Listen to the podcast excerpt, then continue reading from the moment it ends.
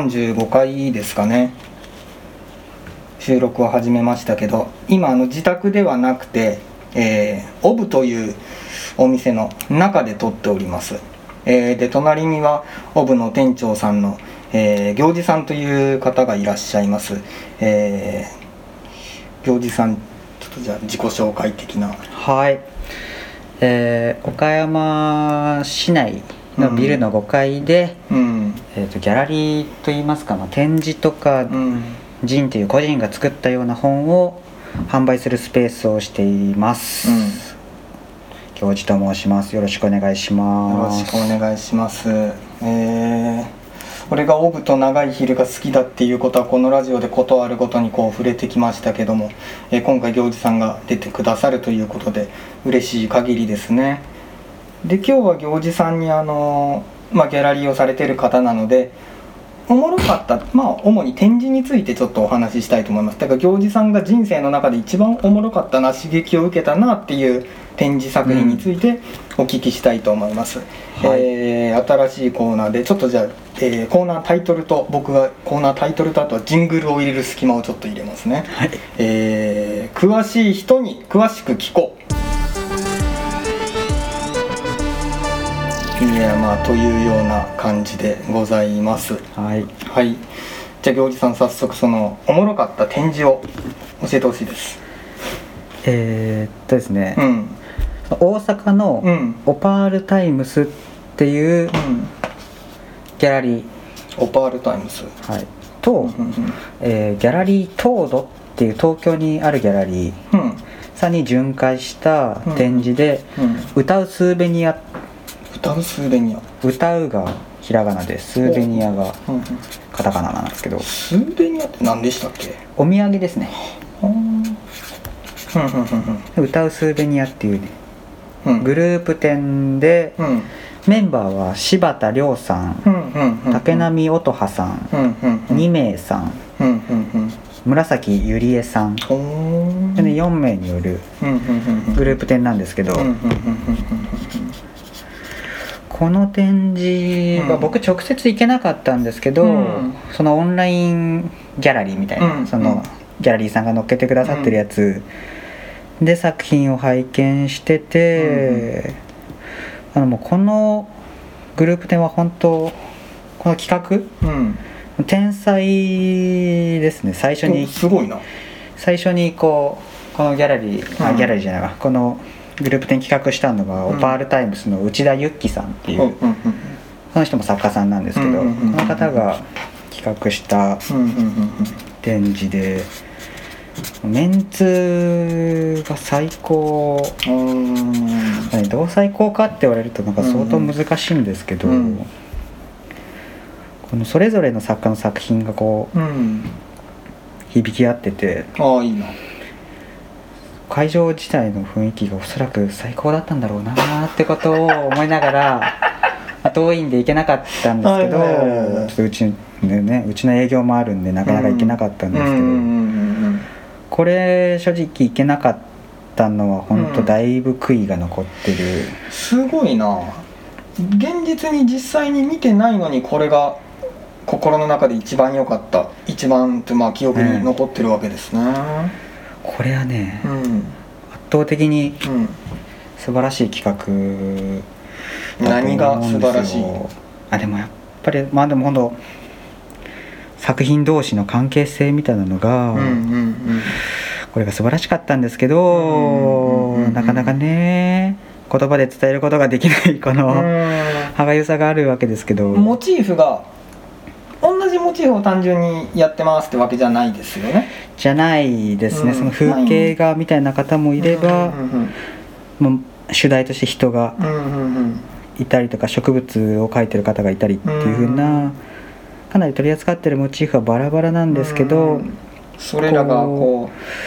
ですね、通底してるこの空気感みたいなのがあって、なるほどなるほど。そうなんですよ、作品の中の静筆な雰囲気が良かったんですよね。今 iPhone の行司さんの iPhone の画像でちょっと見せてもらったら、かっこいい。で竹波音葉さんとかですね、柔らかいタッチで書かれてて、あと僕は特に二名さんっていう方の作品がすごい好きなんで、そうなんですよ。これだとかっこいい、かっこいいこれ大丈夫かなっていう瞬間そうこれね、これ竹波さん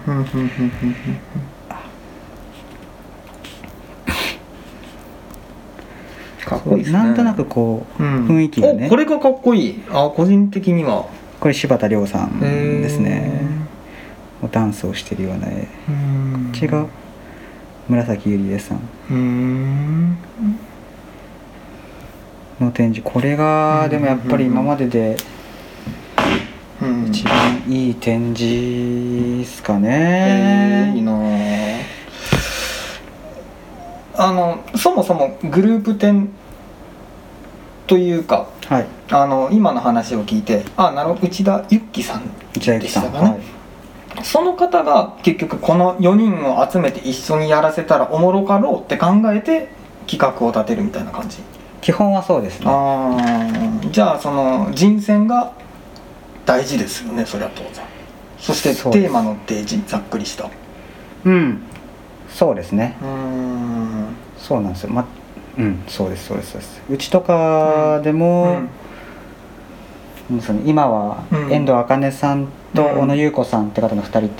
展をしてるんですけど、でも今回はテーマについては2人に決めてもらったりとかっていうこともあって、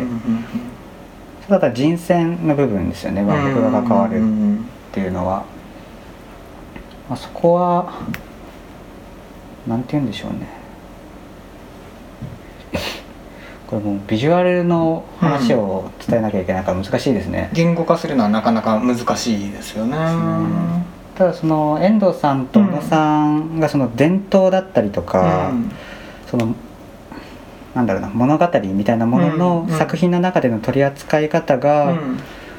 こう似てる部分があって、いいな。それがよくってこう2人で展示してみたらだいぶ面白いことになるんじゃないかなみたいなのをね、なんとなく想像でまず頭の中で組んでみて、面白いな。面白い仕事ですね。やりがいがね、あるっすね。やっぱなるべくいろんなものを見てもらいたいなみたいなのがあるんで、そうなんです。これまでにないなるべく組み合わせをさしたいですしね、ない良いところをこう皆さんに見てほしいですしね、引き出したいですしね。でもあんまり飛び道具みたいなことはしたくないみたいなのが。なるほど。そっか。なるほど。そもそもその作家さんのいいところを知ってもらうことがまず一番ですからね。ですね。基本のメインの。そうなんですよ。あんまりに突拍子もないことやるのも良くないんで、やらないように気をつけてますね。ちょっとやや腰を折るんですけど、今その、芸術作品内での物語で、その物語の空気感というか何かしらの共通点があるお二人にはとおっしゃったんですけど、僕自分が仕事で小説書いたりとかするから、物語というものが大好きなんですね、芸術作品の中の物語って何ですか？今回に関して言えば、小野さんはかなり独自の神話みたいなものを紡いでる方。なるほど。おもろいな。その見て北欧っぽいなっていうのはあるんですけど、 その辺からいろいろ組み合わせて、独自の神話体系が自分の心の中にある。むっちゃ面白い。むっちゃいいですね。書き始めに完全にこの物語自体が決まってるわけではなくて、画面の中で緩やかに変化してるとは思うんですけど、書くことで見つかっていくっていうことはありますよね、実際の小説でもそれはありますし、そう、遠藤さんはかなりこう、遠藤さん自身も、扱ってる素材が漆っていう、かなり昔から使われてきた素材を、なんですけど、こう新たな地平をね、開いていってる感じが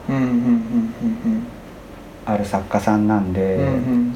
うん、柔らかいクッションの上に漆を何層にも重ねて、ルックは柔らかそうなレザー風のクッションなのに触ると硬い、そうですね、でも軽いっていう、うん、謎のこれまで触ったことがない手触りを持つものを生み出してるっていう人ですよね。です。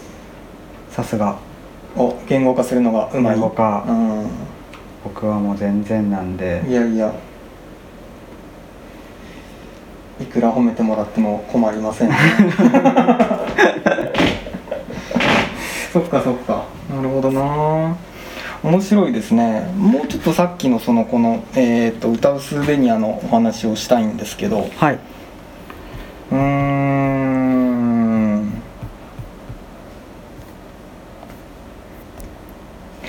じゃあ行司さんこれ見られて、はい、やっぱすげえなって思われた点とすると、それぞれさっきの4人の方の言語化するのは難しいけども響き合ってる豊かなものに圧倒されたっていうことが言って、なんか他にありますかね。これまあ本当そもそもの話なんですけど、うん、全員絵が超好き。あ、これはいいですね。これはいい、そりゃいいじゃん。まあ普通にそうなんですよね。あ、そりゃいい、普通にそうなんだ。うん、ああ、ということで行司さん的にはもう好みの、ものが詰まった、全員素晴らしい作品を作られてる方なんで、うんうんうんうん、そうなんですよね。まあ特にね、まあ、竹波音羽さんとかだと、うんうんうん、これかっこいいですね。これかっこいいですよね、うん、やっぱ光の表現と、うんうんうん、この繊細なタッチ、うんうんうん、2人もう一方2名さんも素晴らしい、まあ、全員本当全員全部作品よくって、僕この作品展の時は通販で2名さんっていう方の同祖神っていう作品を、うんうん、タイトルからしていいですね。そうなんですよ、うん、ほんとあの交差点にめちゃくちゃ同祖神が置かれてるっていうをもう捉えためっちゃ良さそうですけど、めっちゃ良さそうですが、それをめっちゃ同祖神がいるっていう、すっげえかっこいい同祖神、まあ、お地蔵様みたいなのなんですけど、うんうん、まあ、それもねあんまりいたら怖えなって思ったりとか、うん、で怖くなるようにしてるんですよね。そのまあややその非日常に入り込むぐらいいっぱいいるってことですね。そうですね、こうめっちゃいいな、なんて言うんだろう、二名さんの作品は、うんうん、こう日常がこう切り替わった瞬間っていうか、ああいいな、非日常に切り替わる瞬間、非日常にこう切り替わった瞬間のこう、うんうん、音のない一瞬みたいな、そういうのを切り取ってて、その雰囲気が好きなんですよね。そっか、そうですね、こうパッと変わった瞬間のこの、いや音がないっていうのはすごく新鮮だし的確だと思います。その日常が非日常に変わる瞬間を目撃した人って多分その瞬間あまりのことで、音声シャットダウンされると思うんですよね、うん、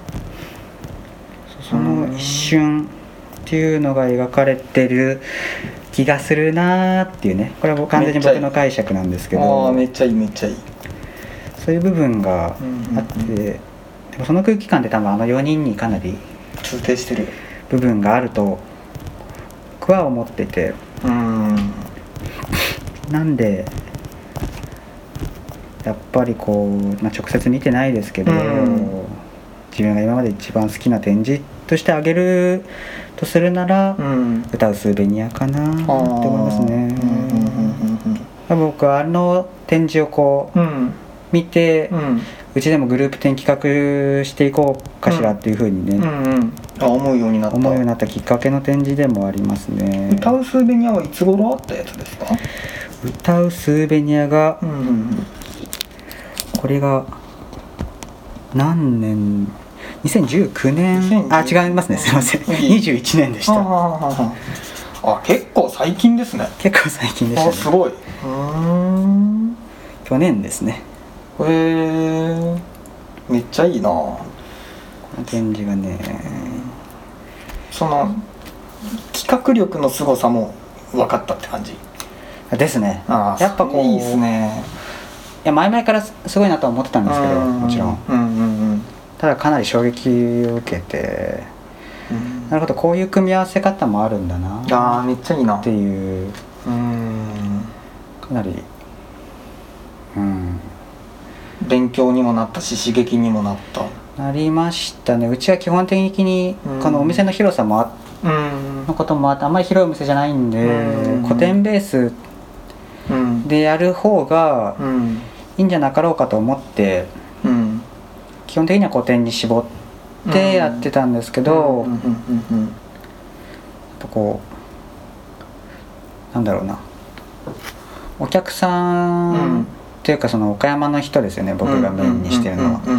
岡山の人に新しいこの視覚的なね刺激を受けてほしいなっていうのがあるんで、やっぱりこうなんだろうな、マリアージュを狙ってみたい気持ちがね、わかります、だんだんと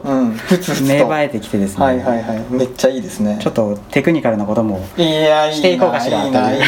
う、いいですねいいですねいいですね、時には。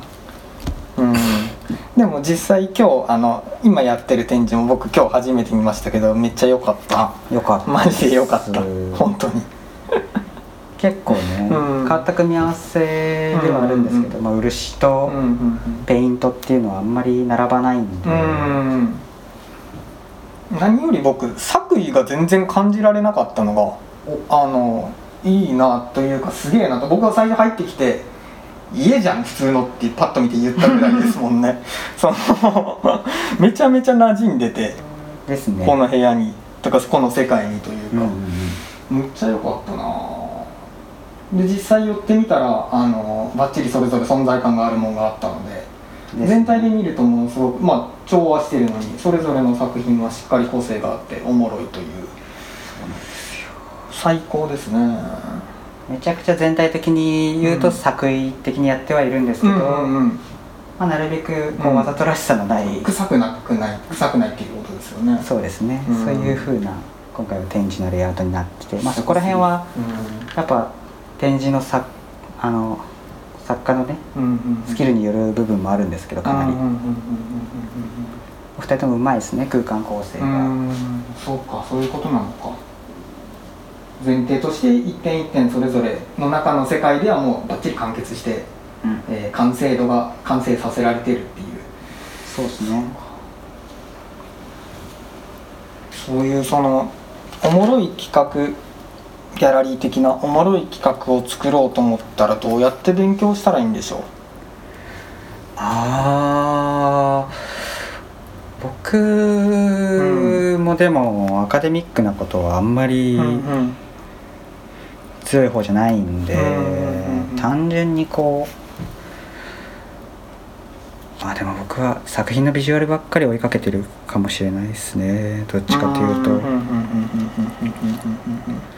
ビジュアルじゃなかったら何があるんですか。最終的にはビジュアルの話になるんですけど、こう塗りのうまさが共通してる人の展示とか、めっちゃもうすでにおもろいですけど、そういう作品自体のテクニカルな部分で並べたりとかっていうのはあるっていうのもオパールタイムズさんから勉強したんですけど、いいですねいいですねいいですね、やっぱりいいですね、先達のね、やっぱいい展示、いい先輩のその展示見て勉強するっていうのがやっぱ一番僕はかなりそのゆっきさんの背中を見てね、めっちゃいい話やってるんで、まあなんかこのストリングっていうオパールタイムズで2021年にあった展示、それは今の展示とは別の展示ですね。そうですそうです、はストリング、この薬指佐々木さん、いい名前ですね、前田さん、イチャスさんっていう方の3人ですか、3人展。この展示は実際に行けたんですけど、お三人とも、まあ塗りが、そういうことか、超絶なんですよ、塗りってどっからどこまでですか。どっからどこまで。塗りって何？筆跡をどこまで残すかとか、そのエアブラシ使ってる人とかだったらこのね、マスキングとかにも寄ってくるんですけど、なるほどなるほどなるほど、うんうんうんうん、そうこの展示は塗りがかなり技巧派ペインター、これがお三方ですね。まあこのフライヤーのためにチョイスしてる作品だからかもしれないですけど、でも共通点が明らかにありますね。ルックからして見た目からして完全に、ね、炊き込み具合の話どうなんだ。あーでもそれもまああるんですけど、塗りか、まあ、表面のこの仕上げによってだいぶそうか質感が似てますね。確かにそうですね。そういうことか、質感か、うんうんうんうん、による部分はね、かわいい、めっちゃいいですね。オレンジね、相当良かったんですよ、この一番左のこの方、これね薬指ささくさん、あ薬指ささくさんか、これが切り株のような形をした、肌色の人間が切り株みたいな形になってしまっていて、で草むらの中にこうポツンといるんですけど、近くには生めかしい下半身、太ももから先の足みたいな身のものも見えてる。だからこれ頭は脳みそはどうなってんだ。これ脳みそが蜂の巣につながってますよね、うん、とんでもないな。かっこいいですね。色が優しいのがいいですね。そう、メイドインアビスの慣れ果ての村の住人みたいな感じになってますねそうそうそう、コンテンツとかもなんかでその技術面でみたいなね、そういう組み合わせの方法もあるんだなっていうのは思いましたね。なかなかこれは直接見た作家じゃないと難しいなっていうのはね、ああそっか、あるんですよね。そこまでネット情報じゃ伝わってこない細かい部分の可能性がある。そうですね、さすがにちょっと画像だけだとちょっときつい部分があるんで、僕も本当は直接作品を見た作家以外、なるべくなとは思ってるんですけど、なかなかそうもいかない事情もあったとして、まあそうですよね。実際行司さんいつ作品見たん？すごくいろんなものインプットされてて、いや勉強熱心なやつが俺以外にもここにおって勇気づけられるんですけど忙しい野郎にいつインプットしてるんですか？なんていうんですかね、僕、直接は本当最近は、あんまりそのコロナとかもあって出かけれてないんですけど、本当四六時中ツイッターを見てます。ツイッター、インスタグラム、ツイッターとインスタですか。もうひたすら見て、いい作家さんいたらチェックして、めっちゃ面白いっていうのをずっとしてます。そればっかりやってます、ね、もうこの1年2年どころではなくずっとやってる。ずっとやってます。めっちゃいいですね。それもね、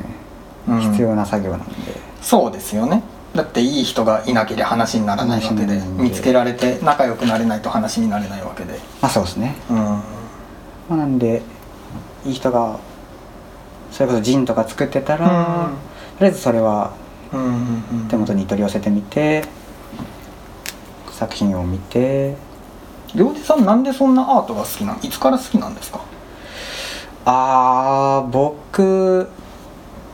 一応きっかけとしては最初は写真集から入ったんですよ、僕。そうですか。ペイントとかではなくて、写真集を買い集めてて、いつぐらいの時ですか？10年前ぐらいですかね。10年、だいたい10年前、18歳の時ぐらいから写真集とか徐々に買い集めて、そっから、業界っていうのか分かんないですけど、のことは調べ始めてたんですけど、でも一番の転換点は加山哲さんっていう漫画家の方がいるんですけど、その方の心のクエートっていう漫画を見て、そこでそのジンっていうもんがあるっていう、世界を知ったんで、でこう検索かけてみると、岡山にお店が全然ないんですよ、ジンとかを扱ってる。まあ、あってもこう、うん、可愛らしい系のものが多くて、そのものに限定されてしまってです、ね、他のタイプのがない、あんまりジャンルが広くなかったんで、うん、そうですね、うん、なんかこう僕が、うんうんうん、その結構その加山さんの漫画に、うんうん、救われた部分があったというか、あ、いい話ですね、うんうんうん、があって、うん、ただこう何ですか、うん、自分が救われたのに、うん、人を救わないなんて、うん、あ、いいな、ダメなんじゃないみたいな、そういうで独善的な気持ちが若い頃はすごいあったんで、それは分かります分かります。まあ知ってほしいですよね。そうですね、いいもんがあって、なんでみんな知らないのみたいな、そういうの、うんうんうんうん、今思うと若気の至りみたいなね。いやいや、でもそれがなかったらオブができてないわけですよね。まあないですね。あ、めっちゃいいな。でそれによってだって長い昼の木村さんも加山哲さんのこと行司さんに教えてもらったみたいなことをおっしゃってたら、そうでしたっけ。そうだったと思います。そうだったと思います。時間の問題だと思うんですけど、タイミング的にもしかしたら良かったのかもしれないですけど、そうなんですよっていうのがあって、うん、まあ岡山の人にもね、なるべく、うん、その見に行ってほしいというか、うんうんうん、まあ、それが一番なんですけど、うん、まあ、今普通に東京とかまでも行こうと思ったらすぐ行けるは行けるじゃないですか、うんうん、結局それって文化の単発消費みたいな感じになって、うん、その作り手側との接点って絶対に生まれない、うん、そうですね、うん、で例えばね、その日常的になるべく存在してた方が、うん、わかります。新たなファンは増えないですよね、それでは、うん、と思ったんで、うん、まあ店持って一人でやってみるかっつうので。半端ないです。何歳ぐらいの時ですか。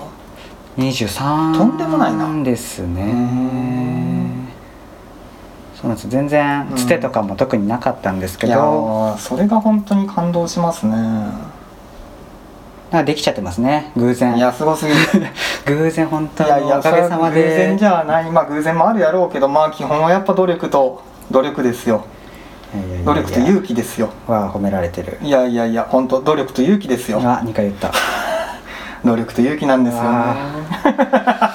繰り返すな。さっきからずっと紙粘土をこねていらっしゃいますけど。なんかはい、手癖が相当悪くって。なるほどなるほど。小学校の頃の保護者面談でも、宗一郎くんはずっと鉛筆を転がして遊んでますっていう風にね、母が言われたっていうのをずっと言う。鉛筆転がすっていうのはそのプレーンの鉛筆、それともそのバトエンですね。バトエンか、はい、バトエンですね。ワンピースの、お、そうですか。鉛筆を2本同時に転がして、やばい、右手と左手で戦ってました。めっちゃいいな。なるほどなるほど。それは先生に見られていたということですね。見られてましたね。また癖がね、まあありますよね。作るんでこうやってたらそれカラカラ言うんだし、カラカラ言ってて落ち着きのない子だったんで。なるほどなるほど。今でもね、ずっと何かを触ってる、触る用の何かを常に持ってます。僕接客中もずっと持ってますよ。マジですか。それ何ですか。紙粘土じゃないですね。これ壁に絵とかを貼るひっつき虫っていうね。俺それ前聞いたわ。なんか行司さん触っとるなと思って、それ何ですかって、はい、よく聞かれるんですよ。あ、そうですか、はい、マジで。じゃあポケットに入ってるわけですね。指輪の中にもうある。あります指輪ですね。それはもうあるんですよ。大体僕何かをこねこねしながら喋ってるんで。あ、そうですか。マジシャンみたいですね、練習中のちょこっとね出てくるんで、何もないとこから。めっちゃ面白いな。いやでも本当そのさっきの行司さんのその、だから18ぐらいの時写真集いっぱい見てハマって、でそっから業界のこと知りたいと思って、絶対あれでしょ、闇雲にでしょ、指示とか何も受けたりせずに。ああ、もうそうですね、もう独学ですよね。いや、それが感動する。その自分も小説勉強しだした時とか、持ち込み行ったりしてた時もそんな感じやったから、ちょっと重ねて感動しますね、今の話は。勝手にね、好きなもんだけ摂取してやってますね。最近見たもんで何が面白かったですか？もう何でもいいですよ、ジャンルレスで本でもいいしアニメでもいいし。昨日、うん、最近やな。昨日 LA コンフィデンシャルを見ました。LA コンフィデンシャルですね。エルロイのね、はいはいはいはい、名作じゃないですか。はいはいはいはいはいはい、ケビン・スペーシーの、はいはいはいはいはいはい、ガイ・ピアスだっけ。あ、名前出てこない。ショットガンでこうエレベーターに追い詰めて重心だけ先に入れてバンバンバンって撃ちまくる、かっこいいですね。そうそうそうそう、ショットガンのエドって言われてました。そうそうそうそうそうそうあ、受けた。昨日ね、はいはい、ふとね、うんうん、見てねえなと思って、見てないな、はいはい、これ有名ないよなと思って見たっていう感じですね。いや、いいですね、勉強熱心ですねあれ、うん、やっぱり僕、うん、その警察内部の不正をね、はいはいはい、暴く系、うんうん、結構好きなんで。あ、そうですか。ネゴシエーターとか、うんうんうん、なるほどな、はいはい、あれ系。こんなになんかありますかね、そんなパンと出てこないですね。まあねまあジャンルとしてあるじゃないですか。ありますありますありますあります。そうそうそう、うん、なんか巻き込まれたと思ったら陰謀がそれであるみたいな感じのね、あれ系が結構ね、見てて好きなんで、なんかどうやらそれっぽいなと思って、うん、見たらやっぱり良かったし、ね、面白いですよね。筋が複雑ですよねあれだいぶ複雑、うん、登場人物も多いですしね、うんうんうんうん、ケビン・スペーシー最高。いや、めっちゃいい、あの役いいですよねひょうひょうとした、そうそうそうそうそうそうそう、亡くなり方も良かったですね。ヒントを残して亡くなるというね、敵はこれだぞと残して亡くなるね。ロロトマシ、そうそうそうそうそうそうそう。あ、見たばっかり見たらやっぱ違いますねやっぱ具体が、ディテールがやっぱ昨日見た中だと、うん、確実にLAコンフィデンシャルが昨日の部門では、昨日部門はなるほど、そうですね。昨日他に何かじゃあ見られたんですか？昨日はあと一昨日が、うんうんうんうん、遊びの時間は終わらない。あ、なんか聞いたことあるな。本木雅弘がアマプラで今上がってるやつだ。あ、そうですそうです警察が、はいはい、がね、その企画した銀行強盗、うんうんうん、まあ、訓練か、うんうんうん、に乗じてマジの銀行強盗するってことですか？いや、あれは、うんうんうん、その銀行強盗役の人が役にはまり込みすぎて、うん、なるほど、そのパターンはありますね。どこまでもやっちゃうんですよ、うん、最終的に、うん、もうどこだっけ、ベトナムとかあっちの方に飛行機で飛ぶぞっつって、うん、そこまで行くんですよ。なるほど。与えられた人が与えられた役割にのめり込んでしまって現実を失って、まあ、狂気のレベルまで行っちゃうってパターンの物語ってありますもん ね。あ、それだったんだ。そんなんだったんだ。警察もその、うん、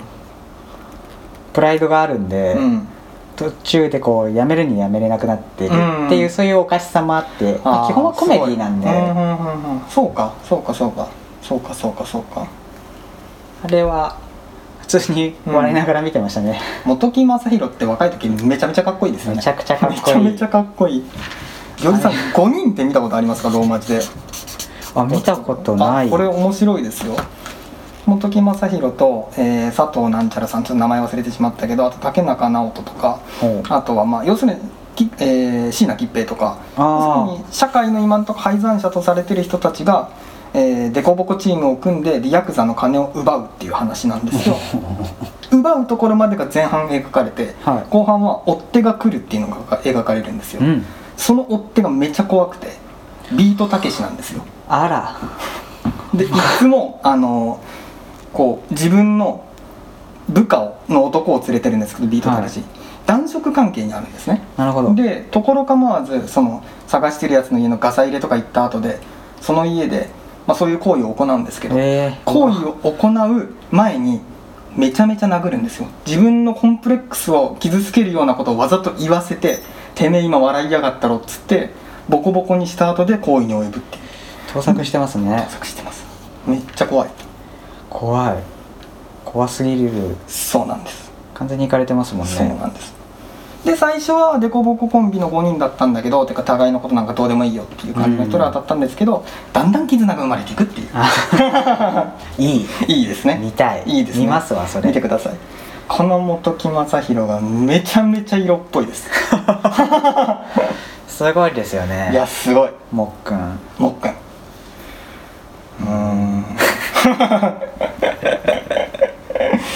普段の会話になってますね。あ、もう普段の会話ですね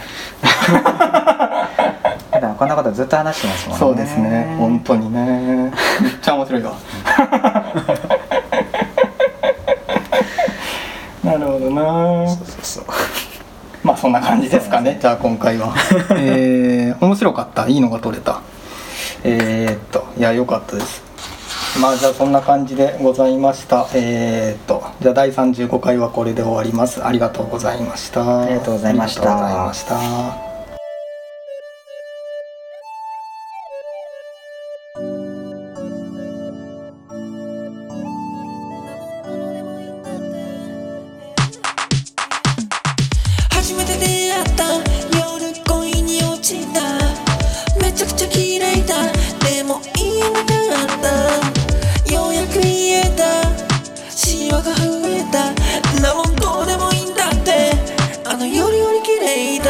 滋賀なまりの関西弁とか聞くのは初めてだった。京都っぽいけどちょっと違う、でもコテコテだった。 LINE では標準語感じてたフォーチュンをもう今日中に決めたいから頼んだ慣れない日本酒を。そもそも滋賀と岡山で生まれた2人が恵比寿のビッグエコー。